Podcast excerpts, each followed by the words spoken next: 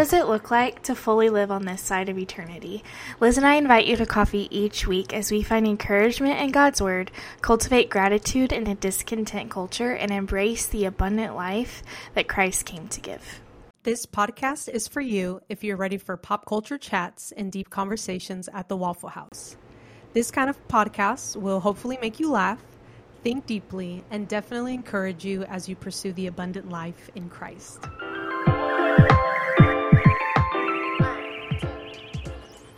Friends, we are so excited as we continue this series. And today's sponsor, for those of you that maybe haven't tuned in before, we try to have a sponsor for each episode because we want to make sure that this podcast is accessible and also affordable. And so we want to make sure that you get to listen. And so we are so grateful for the different partnerships that we're wanting to build.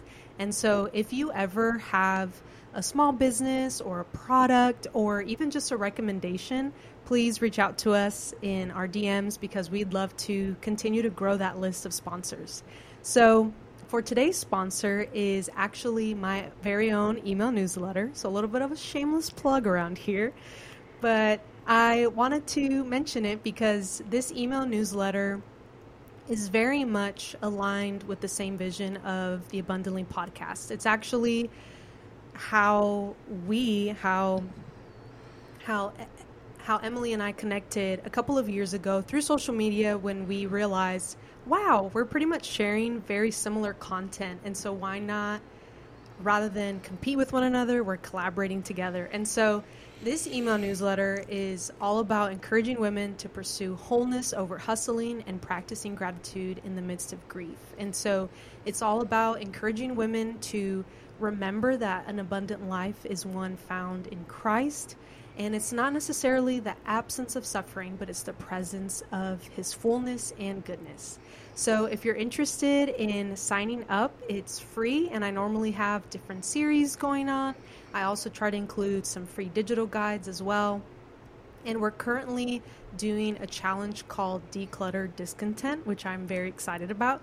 So all you have to do is check out the link in on my Instagram bio, and then we'll also include it in the show notes. So we hope that it encourages you to celebrate the ordinary one toast at a time. So good. I I always I have a, several friends that I love to get newsletters. I love newsletters for so many reasons, and one of them is because it keeps me reading long form even when it's from my online friends, and so I'm reading longer than a reel. I'm I'm reading like I'm trying to cultivate my attention span because I love some reels. And so yeah, it's just been really fun. Like I'll star them and then when I'm ready to take a brain break or anything like that, but I need to yeah, I'm just at my laptop. I need a short brain break before getting back to whatever I need to do. I've been reading the newsletters from friends and Toast Tuesdays is definitely one of them. So it's such a gift. So make sure you go check it out.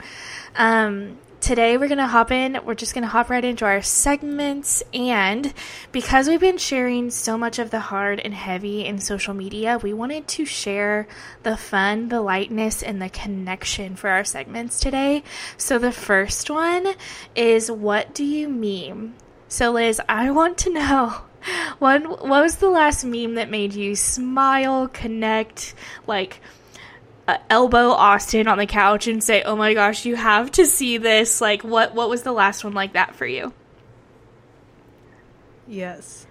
Okay, I love just a quick side note. This happened to us recently where it was kind of like this very I don't know, like deja vu moment where I had shown Austin a meme.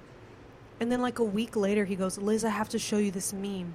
It was the same meme from two different platforms. I had shown him from Instagram, and he showed me that same meme, but he found it on Twitter. It's traveling. So I just love, I love memes. You know what? They bring people together. They do through humor, and so. um. Okay, my favorite. I think like if I had to pick like one type of meme, I think I'm a big fan. I don't even know how it started, who started it, where it came from. But the guy that is just like holding a cardboard sign and then it just has like any sort of phrase and usually like 90% of the time I can relate to any and all of those phrases and I saw one recently that literally said, I know for some listeners they're going to be like, we don't get it. Or I don't know, they might be like, uh, Liz, don't be a hater. But it's the sign that says, it's not Cali. Like that.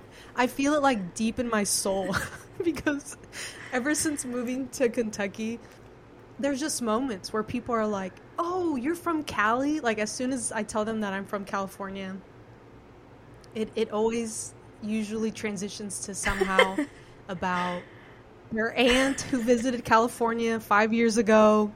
Their yeah, uh, but had those like long lost relative happens to live there. they've watched two. Or so and so visited. yeah, they've watched two TV shows They've watched that were You know what I mean?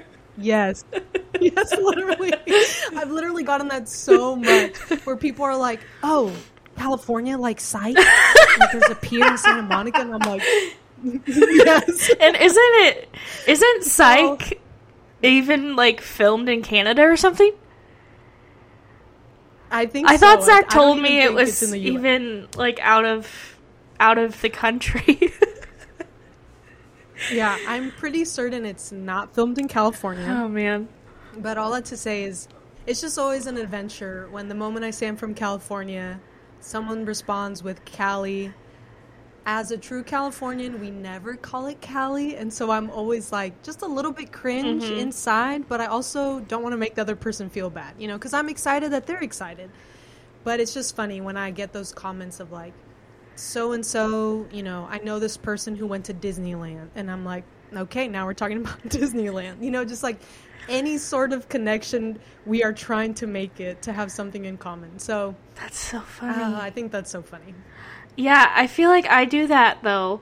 So now I'm gonna think about it because I think to me, California is such another world, and I've never been on the West Coast before. Um, one of Yeah. my long-term clients lives outside San Diego, and so I feel like whenever anyone talks about me in California, I'm like, my longtime client and client." friend Sabrina lives in in California. They're probably like, congratulations, it's a really big state. Honestly, though, we all do that. yeah, We all do it, you know. I say that about like Indiana or you know, I'm always like, "Oh, I know someone from Florida." And they're like, "Okay, Florida's massive. I don't know." yeah. them." If you ever meet someone But from the we are. Midwest, you're probably gonna be like. Do you go to K State or something like that? Because my friend Emily Yes, goes went there. You know, yeah. That's oh, that's so funny. Um, yeah. So the only thing that I could think of is that I've been loving every meme or reel that's going around that talks about how Adam Sandler has a net worth that is out of this world and then you see him going to the grocery store in like the most ridiculous outfit and it just fills my heart with so much joy but this is where it's conflicting right because like I look back at older photos and I look back at the Frank Sinatra era and I'm like, oh man, I wish that men still dress like that. You know? I wish that the women still dress like that. But then I see how Adam Sandler just is in Hollywood and he does not care. he just like he Yeah, not at all. he has a wife and kids and if you know anything bad about Adam Sandler, please don't tell me. like I just he can do no wrong. I'm not naive, but please give me this. Please give me this wholesome, like, Yeah. family guy that makes me Yes. laugh. Um, and that just doesn't care what other people think in a really refreshing way. Um, I posted a reel to my story this past week where it was like, you're either the cute matching set girly or you dress like Adam Sandler to bed every night. yes. and I will say, I'm a little bit of both. Sure. What were you going to say? Yeah. I was gonna say, I feel like every woman, you know, we're gonna choose comfort Oh. over cute, when we go to bed. For sure. I don't know. You just you got to. I don't That's know- What oversized t-shirts are for. Yeah, I don't know how people dress, like, why people would buy pajamas in their size. Like, that's wild to me. When I'm at Target, and I'm like, who's buying this? I don't know. Anyway, so Yeah. that's been lifting my spirits online lately. Yes. Another. Not to take forever. Go ahead. Oh, sorry. I was just gonna say, have you have you seen the Adam Sandler one where it's like girls excited about wearing fall clothes, and then it's Adam Sandler? It's like what I think I look like in October and what I actually Yes, look what like. I'm actually gonna wear in fall. so true. Just give That me is giving me sweatshirts, right man. yes, seriously. So, such a gift of being online is making connections over interests or in the faith that we wouldn't know otherwise with people all over the country and all over the world. Um, the farthest podcast guest we've had is from South Africa because she is an Instagram friend um, and we connected over similar convictions. So, the list is surely long to this question, but it would be so fun to talk about. If you could have only one internet friend on the podcast to interview, who would it be and why? The first person that comes to mind is Brenna. I'm so sorry, I'm blanking on her last name right now. Morris. but I'll have to. Yes, thank you. Okay, I always forget if it's Morris or Norris with an N. Brenna is from South Carolina. She actually, her career, her role is very similar to what I used to do when I worked at a Christian college. So, so she's the director of student activities. So she has a team of students and they plan incredible events. So I just remember, I don't remember how I found her, but started following her probably maybe two years ago. And she, two things that I just really love. Oh gosh, maybe three actually. One is her style. She just is so fun and creative when it comes to what she wears. And she's that person where I'm like, I wish I had the energy to make reels because I would want to make reels like how she does. Because they're just so simple and so fun. And she just yeah so her style is like i'm a big fan of i'm always like commenting like where'd you get that from and the other thing is her honesty. She actually just started a podcast and it genuinely when i listened to the first episode i really did feel like i was in the same room as her. And you know that's a good podcast when you're like oh i feel like we're actually chatting over coffee. And so she just has an incredible gift of writing. Like every caption I've ever read from her, every newsletter by her, and now her podcast. I'm just so encouraged by her honesty and how real she is. And then the other thing is her humor. Every week she'll do like once a week, she'll pick a day and she'll just post like here's what I've been saving lately. And she I literally the videos that she reshares and the memes, she is like, I want her to make my algorithm. Like I want her to give me what I want pop pop pop on my feed. Because what I'm getting is not making the cut. But when she posts videos and memes, I am literally in tears. That's how good it is. And so at least once a month I'll literally share something from her and I'll say, if anything, go follow Brenna just so you can have a good laugh to the point of tears because she she's just so creative. And I feel like you gotta be creative to be funny. And so I hope one day we get to finally meet in person because we've talked about it a little bit. So that's kind of on my bucket list. So definitely check out Brenna. She's one of the greatest internet friends I have found. Okay, I tried to pick someone that is a little bit in my internet friend outer circle because I was trying to dream big with the question of like, there's a lot of people in my inner circle that would absolutely say yes when we in the future like decide to have guests on or that would like if they had the time and the march and all the things. So I was thinking about who I would really love to sit down and just pick their brain in this season of life. And I think it would be Brooke from Walk in Love. And we just started communicating more because I actually sell Beautycounter underneath. Like she's my Beautycounter mentor. And um Oh, cool. yeah, and so that's and that's how I started even buying Beautycounter again is because it's often the sponsor of their podcast. And so I'm just I feel like I've been walking with them from afar, obviously, through a lot of different seasons and I'm really grateful for the way that they even though they make a living online, they don't take themselves so serious, like too seriously.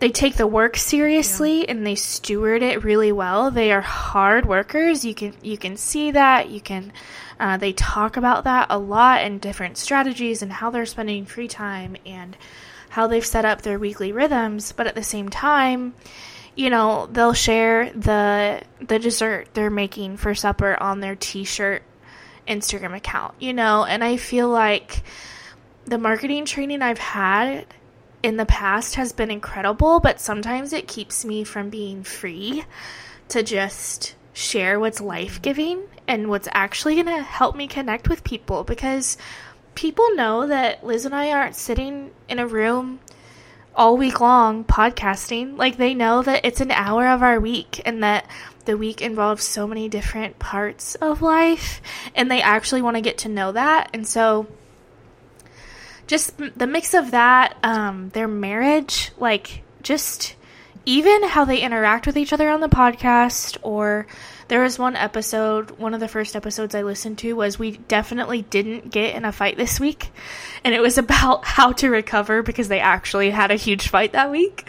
Um, Yeah. and so just the way that they're able to share that in a way that's so life-giving really inspiring but still really fun. They don't they don't box themselves in even though their entire income because both of them that's their full-time job is doing walk in love t-shirts. And so i'm just really grateful for that. I think one more thing i'll say about her is that like we've we've this has been a common thread of people that liz and i admire right now but she makes me excited for motherhood versus dreading motherhood. And um, i'm just grateful for that. Because you can be honest while also sharing like what a gift that season of life is. So that's that's one person that I'm learning a lot from these days. Yeah. Friends, today we want to talk about the specifics. We've touched on it a little bit in this series, but as we think about how our digital lives are impacting us as disciples of Jesus Christ, we know that guarding our hearts, guarding our time, our families, whether that's from privacy, um, if that's combating criticism in the ways that that could hinder us living on mission. So today we're just going to talk about all of it. We're going to talk about boundaries, how to approach trolls, and more. So we're continuing this um, just so that we are not assuming the default in the culture, but truly looking at how to love like Christ while also being able to run sustainably for the long haul in this space, whether we're sharing fun photo family photos online or um, spending more and more time for professional reasons. So I wanted to start off by sharing an analogy that's been really, really helpful for me as I think through the comments that I let filter in and to touch like my heart in the comments or the criticism or the slights that I just have to lay down and put to the side. And that is thinking about our online lives as only our living room in our home. So it's not the bedroom. It's not the office where our work lives are. It's not the bathroom. It's not the kitchen. It is the living room where we are hosting people for conversation, connection, and entertainment.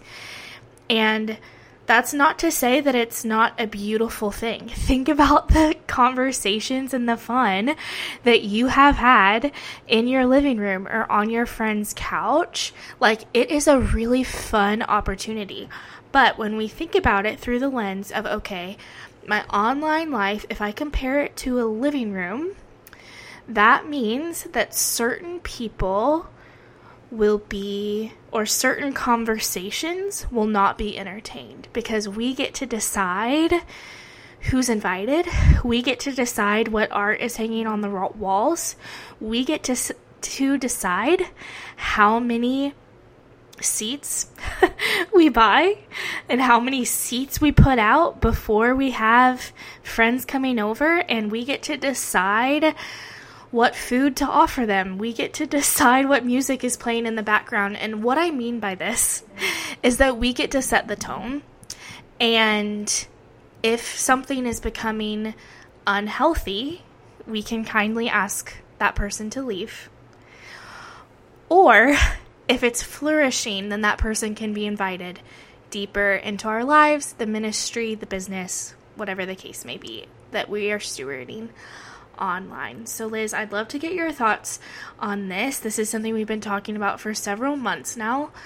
How do we decide what kind of living room we want to have? What kind of living room do you want to have on the internet? Yeah.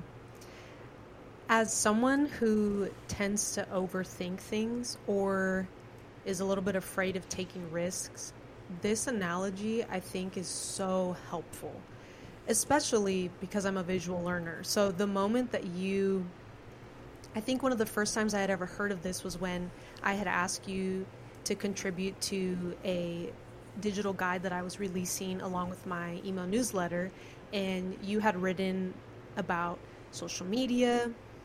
And this specific analogy just really stood out to me. And so it has actually really impacted the way that I not only view social media, but also how I navigate it and what decisions I'm making. And I think ultimately, what it really teaches me is that it requires intentionality because I could be passive and I could choose. Really, it's not like anyone is being required to post. I mean, unless you literally do it for a living, then yes, you know, like I'm I can imagine that those that literally make a living being influencers, I mean, their lives in order to make an income, their lives have to be documented and shared publicly, right? So, but all that to say is, I think it just really encourages me to think about, like you said, what kind of art do I want to put on the wall? But more than just what I want people to see is how do I want people to feel mm-hmm. based off of what I post. And so I know, I recognize that I have no control over if someone feels discontent. I know that I have to constantly remind myself that it's not an influencer's fault that I feel discontent, mm-hmm. right? It's not like we are, you know, it's not we are responsible for our own our own decisions, our own choices. Mm-hmm. But it really does just make me consider, okay, based off of what I'm posting, how do I really want people to feel? And I think someone that does this really well is um, is Caroline. Is it Lenny? Lun? Oh, I should have like looked it up right before, but she has this hashtag that has really become like I mean, I would consider it like a micro movement. I mean, she has several followers and I see and I've also have used that hashtag. I've seen other people use the hashtag on their videos and their photos and so she just has this way of communicating how can we like our lives more? Sometimes because of the mundane, sometimes because of grief, sometimes because of hardship, there are moments where we don't necessarily love our lives, or maybe because adulting sometimes just has difficulties, we don't always love it. But that hashtag, like life, I think is a great example of someone who utilizes social media to create a living room that invites people in and encourages them to see the goodness of life. Mm-hmm. And seeing what is extraordinary even in the ordinary. And so my hope is to be able to model that as well for others is constantly thinking about am I posting because my own motives are in the wrong place? Meaning, like, am I just wanting to post something to get likes, to get interaction, to get comments, to get attention? Or am I actually doing this to serve someone else and show them hospitality? So I think those two things come to mind is one, thinking through how do I want others to feel, even though I can't control their response, but ultimately, what would I hope them to walk away? You know, how do I want them to walk away feeling? And then two, thinking through like, what is my motive for posting? Am I doing this to actually serve someone else and to welcome them in and to make them feel known, seen, and heard? Or am I just doing it for like my own gain? Which I think we can all relate to that if we're honest. There's been times where I get frustrated or get discouraged and think, oh, what's the point of writing my newsletter if no one's, you know, listening or following or engaging? And so I think that that's something that that analogy I think is very, very helpful. Yeah, and I think to the point of you saying we're not responsible for their emotions, I think that is really important. But I also think, um, to expound on that a little bit, like we can't control if someone is sitting in their heart. We can't control if there's a grief in their life that's making them really, really right. sad.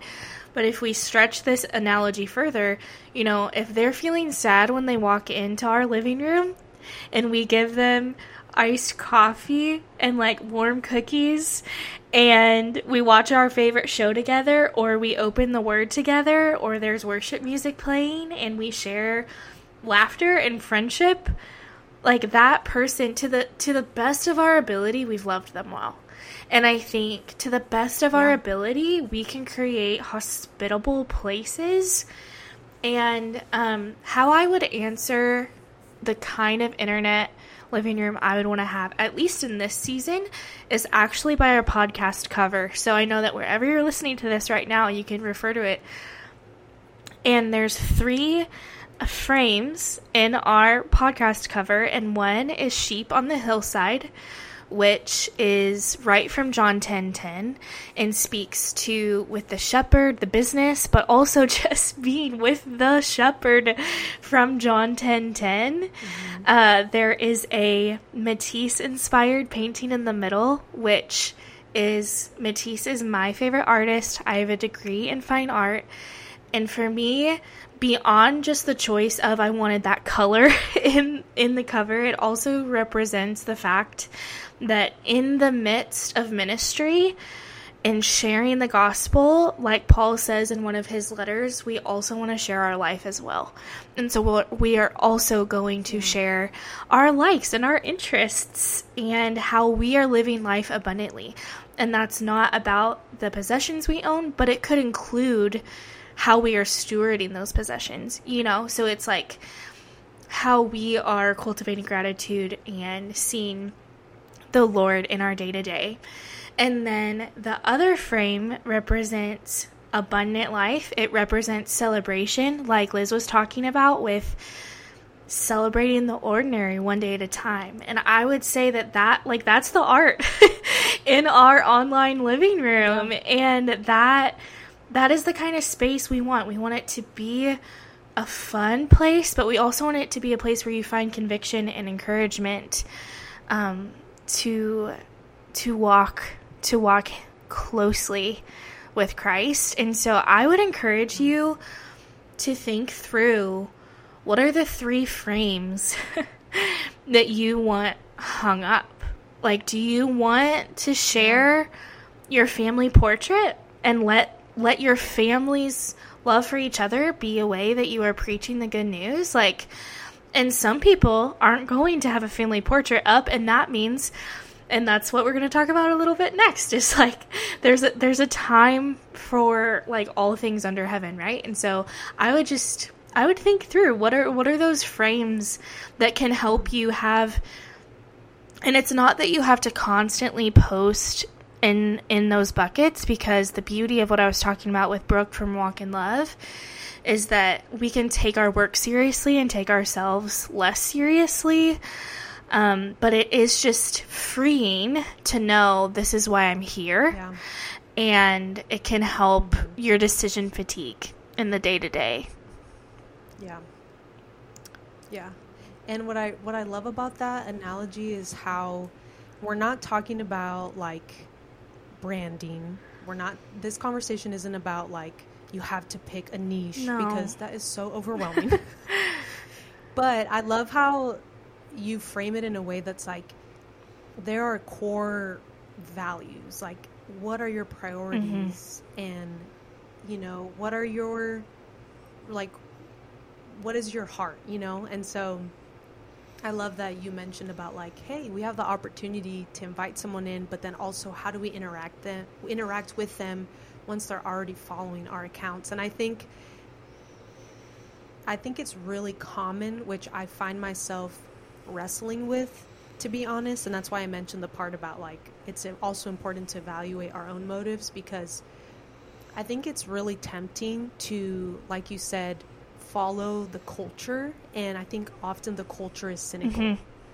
Often we post in the name of honesty and vulnerability. And sometimes it's just cynical. Mhm. It is very, very negative, And at that point, it's no longer constructive. It's actually pretty it can be pretty damaging. It can be really hurtful. And it can just also be very discouraging. Like if I'm having a hard day, someone sitting with me in the heartache can rejoice when I rejoice with me, just as we're called as believers to rejoice with those who rejoice, to grieve with those who grieve.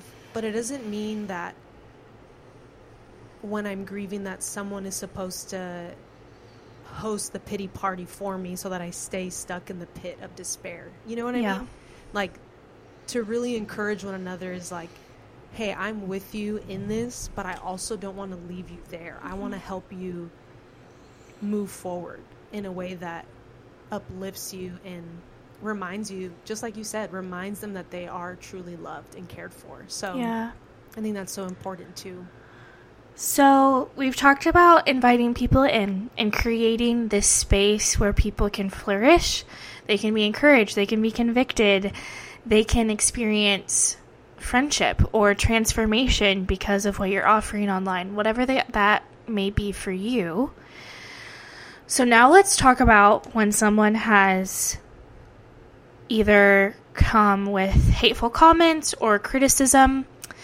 You definitely from the first sentence of the DM or the email or the interaction, you just have that feeling in your gut of like, ah, one, I feel so defensive or angry in my flesh, but also feeling violated because I had a criticism come for me um, about the podcast last fall, and I remember thinking like, I spend all my free time on this, and I, I, like, it was just very i was full of defeat because i was like you know i can't give any more to this than i currently am giving without it being a vocation. And so there's just you know when you've gotten a comment like that where you just feel it in your gut whether you're able to dust it off or not um, I just want to be super clear that that's what we're talking about now. We're not talking about um, new, fun, life giving interactions. We're talking about how do we decide who is invited to stay in light of Christ calling us to love our enemies and also the safety and privacy that are needed for boundaries around our marriage, our relationships, and our homes. Yeah. Yeah, I think as I'm working through this question in my own life, I will say I'm grateful that so far, I say so far because I don't think it's a if. Unfortunately, I think it's a when. So, thankfully, so far, I haven't experienced criticism online. But I did notice recently, this was actually a couple weeks ago, I posted a reel and pretty much every time I post a reel about me rearranging the furniture in my home is usually because I'm referring to it's time for another discontentment declutter where I am the whole purpose of it, the heart behind it is how can I practice gratitude right more, right where I'm at with what I have by not shopping for new items but by just rearranging, you know, taking a rug from a different room and putting it in a in a new space to kind of make it feel like it is a new item even though it's not. So all that to say is this example that I'm sharing right now made me realize it was very eye opening when I had this moment of like, oh my goodness, I am letting this one person's comment impact my mood and my decisions. So I'll I'll share what this person said. It was actually once I kind of got over it, I was like, this is actually pretty comical. but in the moment, I was like, I was like, okay. But this woman responded to that reel and said, I love what you're doing, but your art is way too high. And I, I literally was like, oh, okay. Alrighty, Denise, with some opinions over here. I was just so. I was so shocked, honestly. Which is such a silly comment. Like, it's so minor, but that just really, for some reason, like, but you take pride in your home. You know, like yeah, I can so, hang my art wherever I wanted to hang, yeah. Denise. yeah, no, it's, it's so true. But I just remember thinking, like, I saw that comment, and then I was like, "Is it too high?" Yeah. And then I was like, okay, well, I mean, I'm not an interior designer. I'm sure there are certain like rules or like guidelines as far as, you know, whatever, like dimensions and you know, my home my home is just a combination of a lot of secondhand items. So I don't even have like a style. You know, like sometimes I think is it kind of boho? Uh, not really. It doesn't really follow that exact, you know, style or is it mid-century? Oh, not really. Is it, you know, yeah. whatever. I just say it's vintage or it's retro because everything is thrifted, you know. But anyways, all that to say is I think I think for me that was an eye-opening moment of like okay, I I don't actually even remember if she follows me or not or if maybe she just, you know, maybe that just popped up on her interest feed.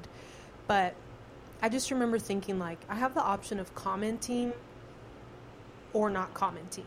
hmm And I just was like, okay, if someone else were to look through the comments and they saw that I responded with something snarky or sarcastic, mm. how would how would they think or feel? Yeah. So that to me was pretty convicting when I was like, okay, that is the reminder that I needed to remember that we represent Christ either well or poorly online and offline. So I think I feel like I'm still working through this, you know, so I don't have like a definitive answer, but it just yeah. It just made me realize like, okay, you know, mm-hmm. it's I chose to make my account public. Right. How can I be wise and discerning but also like you said about that podcast that you love, Walk in Love, about how they take what they do seriously, but they don't take themselves too seriously. Yeah. That's helpful.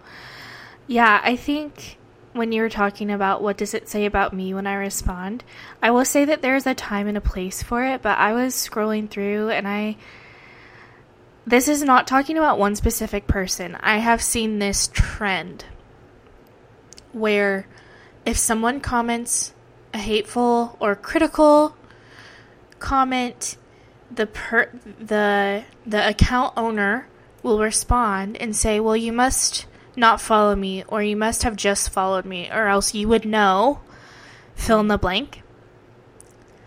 And I think that's really interesting because we can be wrong. We can get it wrong. Yeah. We can say something wrong in the caption that does not reflect our values we can say we can come off the wrong way and i think The point is Yeah. not in do we never respond because I think that I've seen people do that really well as also. I think Yeah.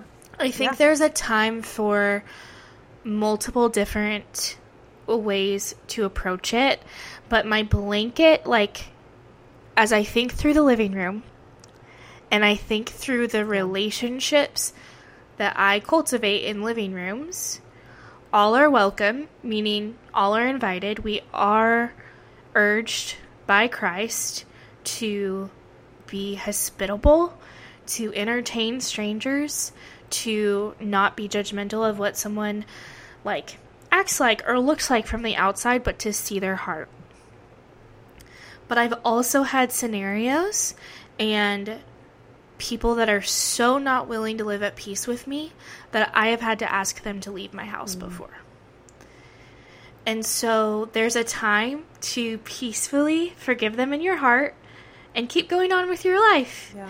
and laugh about it or mm-hmm. take it to the Lord. Or one of my favorite things to do is ask my husband about it, as we talked about last week, because he Yeah. has this outside perspective. There, there's a time for each of those responses, but there is a time when all are welcome, but further behavior will not be tolerated.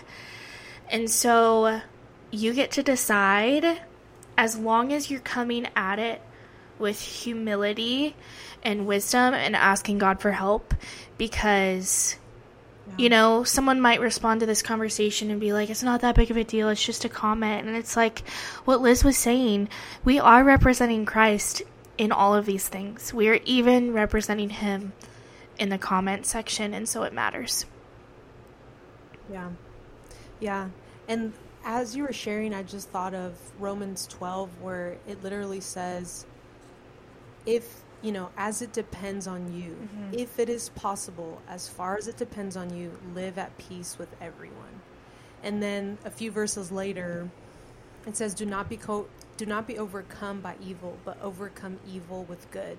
And so I think you're so right. I've seen people respond in ways that are with grace. Like I've seen sometimes people say, essentially, they're not apologizing for what they communicated, but they're still trying to be sympathetic and compassionate in their mm-hmm. comments. And I've seen people do that really Yeah. well, where they'll say something along the lines of like, "Thank you so much for sharing. I appreciate that. You know, I hear you, even though we don't agree." And so I think that that is a really helpful reminder in the digital age is always going back to the word and remembering that even though the context of the time period, like the actual culture itself, was different then in a lot of ways, but the instructions that are in the word of God still matter for how we live today. Yeah. And so, yeah, the Bible literally says, like, okay, bless those who persecute you, mm-hmm. bless and do not curse. Yeah. Rejoice with those who rejoice, mourn with those who mourn, live in harmony with other. Yeah, but it's not always possible. Like it literally says here in verse 18, if it is possible, as far as it depends on you, live at peace with everyone. Yeah. So strive to live harmoniously and and really peacefully with others, but also recognizing that there will be moments of strife or silly comments that may actually be hurtful, you know? Yeah. Remembering that there's a soul on the other end and like whether that is Yeah. because of conflict or, or out of love, remembering that there's another soul um will help Mhm. all those decisions, right? Because you can also take their criticism and Yeah. say, "Okay, Lord, I was wrong." Or maybe, you know, the Lord uses everything. And so definitely this is something I learned from Ann Camp is if you get writing criticism, don't cling to it, but definitely sit with it. Like sit with it and see if the Lord has something Oh, for you good. in with it because you don't have to like wear it. you don't have to say like this is my identity like Yeah. I wrote something that made someone feel this way and so I should never write again. Like no, but you can say, "Oh wow, like was this from a heart that was not, you know, that was for for my own gain or fill in the blank." Yeah. And so that that has helped me a lot. Yeah, that's so good. So, how do we know what is for personal friends and what is for public? Um, what's truly private, like kids' faces or names? What's life giving to share? This can get so blurred right now. I think about this a lot with like husband and wife accounts. Yeah. I love following husbands and wives, but sometimes I'm like, oh man, I'm so glad that that's not how like Zach and I bring in income because then those moments with him can just be private and they're not like almost commercialized. I don't know. I, I, I feel Yeah. conflicted about all those things because at the same time I also really enjoy them and it makes me love love even more. Um, so when do I actually know it's time to share something? What what does that look like for you, Liz? Yeah. Man, another thing that I am working through all the time because with the nature of not just social media, but with an email newsletter, there are times when I, for example, have shared small glimpses into my past, my upbringing, my family circumstances, and then I I remind myself, my mom is subscribed. My mom is going to get this in her email inbox. And which I'm really grateful for because honestly, there's been so many times where I'm like, I'm done writing, and then my mom will say something, and I'm like, oh my goodness, that is so precious. my mom is my biggest fan. So that's encouraging, you know? Yeah.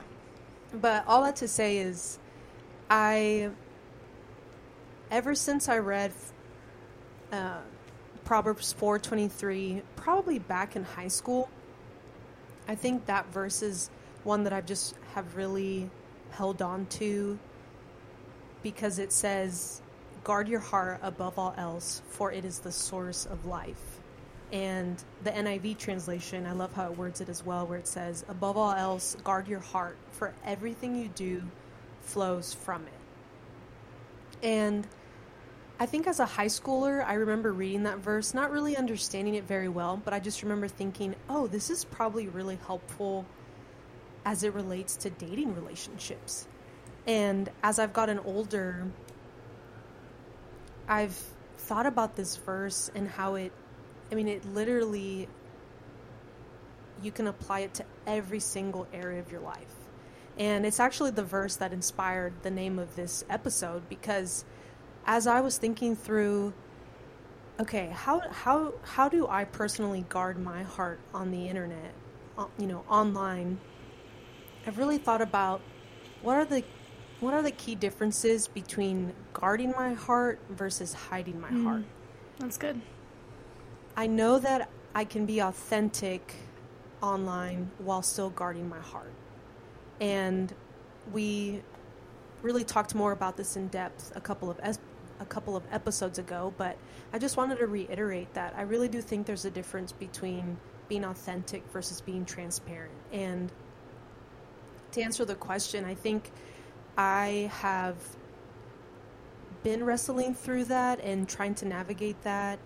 And I think back in college, when my Instagram account used to be a private account, it was really just to kind of keep up with friends and family, kind of like how Facebook is.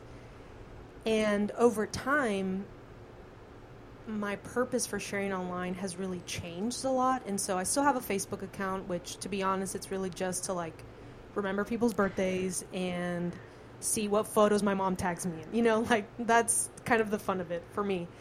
But with Instagram, I think I've just been really learning, hopefully growing and continuing to process the reality that because my account is public, I don't utilize it as a journal anymore. It's not social media is not my journal, it's not my counselor, it's not my pastor, it's not my spouse, it's not my inner circle or support system.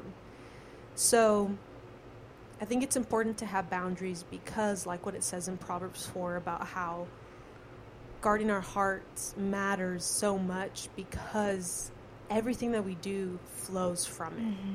So, like I mentioned a few minutes ago about how I think it can be really tempting to want to post in moments where if I feel frustrated, I kind of want to rant, and then I remind myself that is not that is not what I want to do anymore. And I and I used to do that. I used to do that a lot in college, and I felt really convicted um, a handful of years ago about that. And so, I think for me, what I do now, what it, I know it's not. I don't really think it's a very clear black or white as far as okay, take these steps. It's just ideas. Yeah. But yeah, for me personally, like what I've come to the conclusion is I ended up making a private Instagram account a couple of months ago. And it only has like less than 30 followers. And these friendships are individuals that I personally know offline, like my church circle, friends that I was really close to during college that we still keep in touch with, or friends that I used to work with in my previous jobs, and we hang out outside of work. And so for me, that has become like my go-to for like if there's ever a moment where I want to post about like oh I'm feeling a little homesick or oh I would love prayer requests I usually post on that Instagram account. But I don't I don't share in detail on my public account. So that was a really wordy answer but that's just what I've been doing is trying to navigate the difference between hiding versus guarding because I don't want to hide. I never want to act.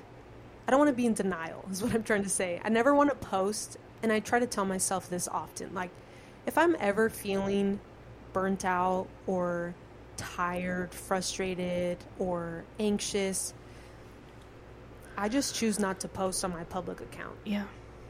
But if I'm but if I'm feeling like, okay, this would actually this could actually be from a place of how can I encourage others? And so I think it's okay to sometimes say, you know, hey, would you pray for me? I'd love to pray for you. So it's not a yes or no kind of question. It's very gray, but that's just what I've been learning and trying to practice in my own life is learning what it looks like to guard my heart but still be authentic and real on my public account but making sure that I'm I would never want a friend, and this happened a lot in college, so I think that was kind of like a wake up call for me. I'll end with this by saying I remember a friend reaching out, just one example, and she said, Hey, I saw your post and I wanted to reach out because it sounds like you're struggling. And while that meant so much to me that she had my number and could text me, it also was really revealing of, oh, what if I started actually texting my friends when I need prayer, when I need connection, when I'm longing for like a hug, when I feel so homesick? Is what if I actually reach out to them first? Because then that usually is actually of more benefit and actually produces like comfort. Yeah. When I know I'm not alone versus, oh, I'm going to post publicly and see who will reach out to me because I'm just like grasping for any sort of like interaction when I need when what I really need most is sometimes like offline connection and relationships with people that I could invite over to my actual home because they're in my local area. Or sometimes they're not in my local area, but I can FaceTime a friend from back home in California. Yeah. So that's where I'm at with that. Yeah. To use another analogy that's been helpful for me as I think through, I would say I have a less conservative view, which I think is actually really helpful for our listeners of like what to share online. I would say I'm less conservative yeah. with what I share. So this analogy helps me know when is a healthy time and place to do so. And I think about it in terms of healing from a surgery and when when you are healing from the inside out, you need time, hydration, sleep, medicine. You need the space to feel pain, to be healed, to be treated, to be taken care of by loved ones, loved ones. And I think that's so true. If that's we're struggling with mental health or we're struggling in a relationship or experiencing life-changing grief, there when when something is super fresh, that's not the day, right? The day that I found out my mom's cancer had spread this summer, nobody wanted to see an Instagram post from Emilee that day. Like that was a day that was for processing with Zach in the car and texting my people and saying, This is terrible. I need you to pray for me right now. I need you to pray for my mom. And yeah. so, how I think about it is that is the time to seek healing, to take care of your body, to take care of your spirit, to to literally be taken care of, whether that's physical, emotional, spiritually. And then yeah. when there is a scar, when there has been healing, you can tell the testimony of of that surgery that the Lord did on your heart of the upheaval and and how you know the scar tissue might still hurt. And there still might be checkups that have to take place but you are not sharing about it to find healing.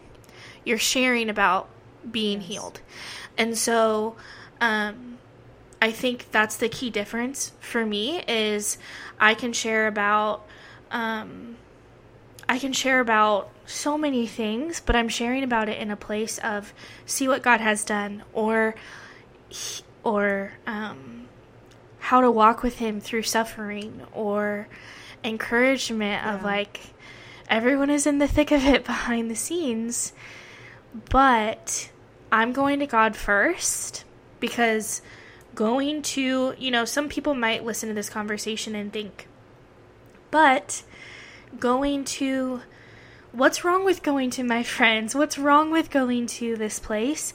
And it's not because that is necessarily like bad in and of itself.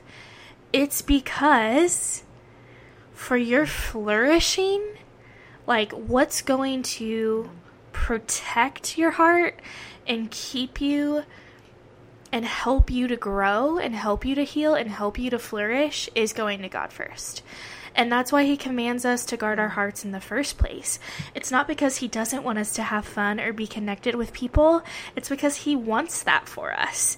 And he wants to he yeah. wants us to have it in a really healthy life-giving way and not in a way that's grasping for identity. It's not in a way that's grasping for our footing because he knows that if we find that in him first, we'll, we will be able to share from a place of freedom and testimony most of all.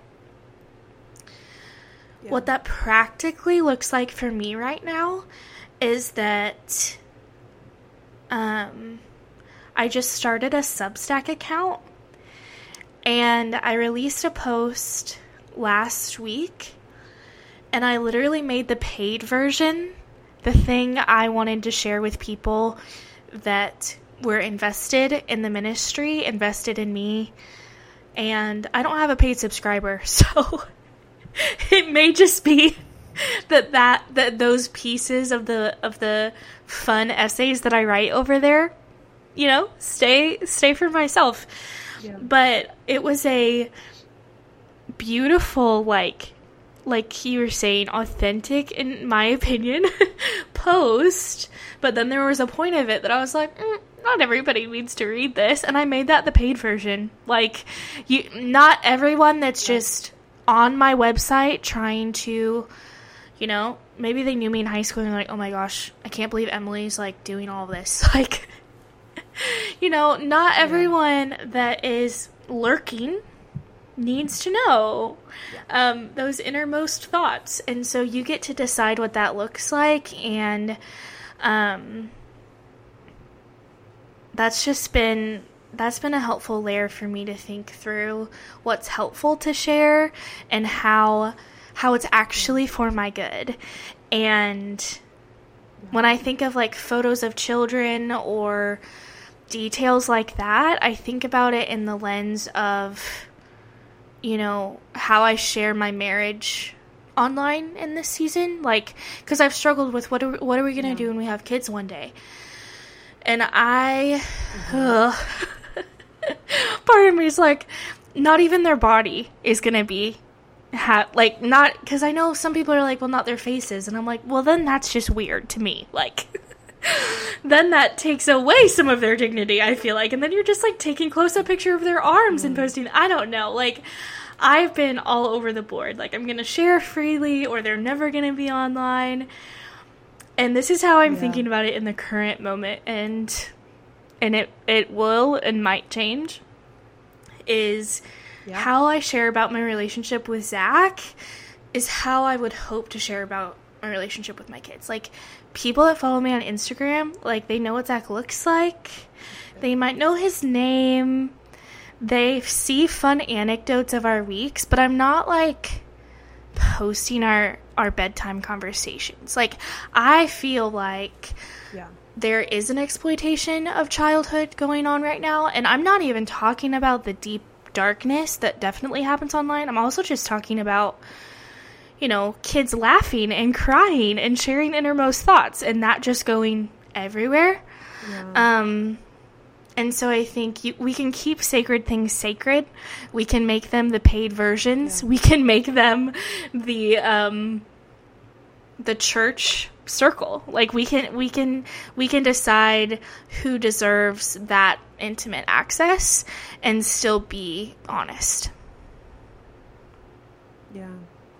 That's so good. I think it's just a helpful reminder. As you were sharing, I literally was thinking through like, if I were to make a bullet list for myself, what would be like the symptoms or signs when I know I'm ready to share and when I'm not ready? Mm. And I think in the past, I've often used social media as like, the wound is not quite yet healed, but I've put a band aid. And Mm. then we're all, we're back to square one where I'm healing all over again. And so I was thinking through like, what, what are the symptoms for me? And I literally thought number one, if I am going to mention a family member or a friend, have I talked to them first? Yeah.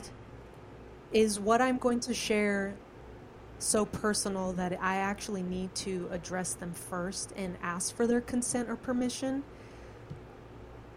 And then number two, I was thinking through if I'm about to burst into tears while writing this or sharing this, maybe I'm just not ready. And that is okay. Mhm. It is okay to take time to heal and process. And like you said, not everything is going to be shared online, nor should it. and praise god for that And so, yeah yeah. Yeah. So those were just a couple of my own bullet list points of like, okay, if I'm going to talk about somebody, I need to talk to them about Yeah, that. for How sure. do they feel about being mentioned? Yeah. You know, even if it, if, even if it's vague, but if they know, like, if you're talking about me, then it's worth having a conversation about. You Yeah. know? And then too, like I said, am I about to burst into tears? Am I actually healed from this, or am I still? Is it just too tender for now? Mhm. So I love those two analogies, the living room analogy and the surgery analogy. I think those are so helpful. i think we'll I'm come so grateful for Emilee, for all those that are listening, because I had never heard of those before, and those are really good. Yeah, I think we'll come back to those as we discuss different areas of life too, because I think it's given me a lot of Yeah. a lot of helpful structure that doesn't feel so restrictive that it's not fun to think about. Yeah. You know. Yeah. Yeah, definitely. Well, thanks so much, everyone, for listening to this episode. We, I hope that you are feeling encouraged because every time Emilee and I sit down and have these conversations, I walk away feeling encouraged. And so I hope that it does the same for you. And hopefully uh, it at least gets you thinking about these things because like Emilee said, maybe you're in the stage right now where you already have children and you're navigating that, or like us, I've thought about the same things. I remember thinking, oh, I'm going to make a private Instagram account. I'll probably share, if I ever get pregnant, I'll, I'll share a pregnant announcement once I'm close to being due on my public one, but I don't want unsolicited advice. I don't want too many questions, but I'll post it on my private one. And, you know, mm-hmm. navigating all of that is just, it can be overwhelming. So hopefully you walk away with just at least some practical insight and encouragement to navigating boundaries, criticism, privacy, all of that as it pertains to being disciples in the digital age. So, as we wrap up the series next week, I'm very excited about this particular episode because, as I like to call them, we're going to talk about the happies and crappies of working from home. We'll share some tips, we'll share some stories, and ultimately, we'll probably just end up sharing a mixture of encouragement and just like a lot of good laughs of like, okay, this is crazy. What a time to be alive. Truly. Right? like doing our jobs literally from our homes with technology. So we can't wait for you to listen. So we hope you tune in. Now, to him who is able to do far more abundantly than all we ask or think, according to the power at work within us, to him be glory in the church and in Christ Jesus throughout all generations, forever and ever. Amen.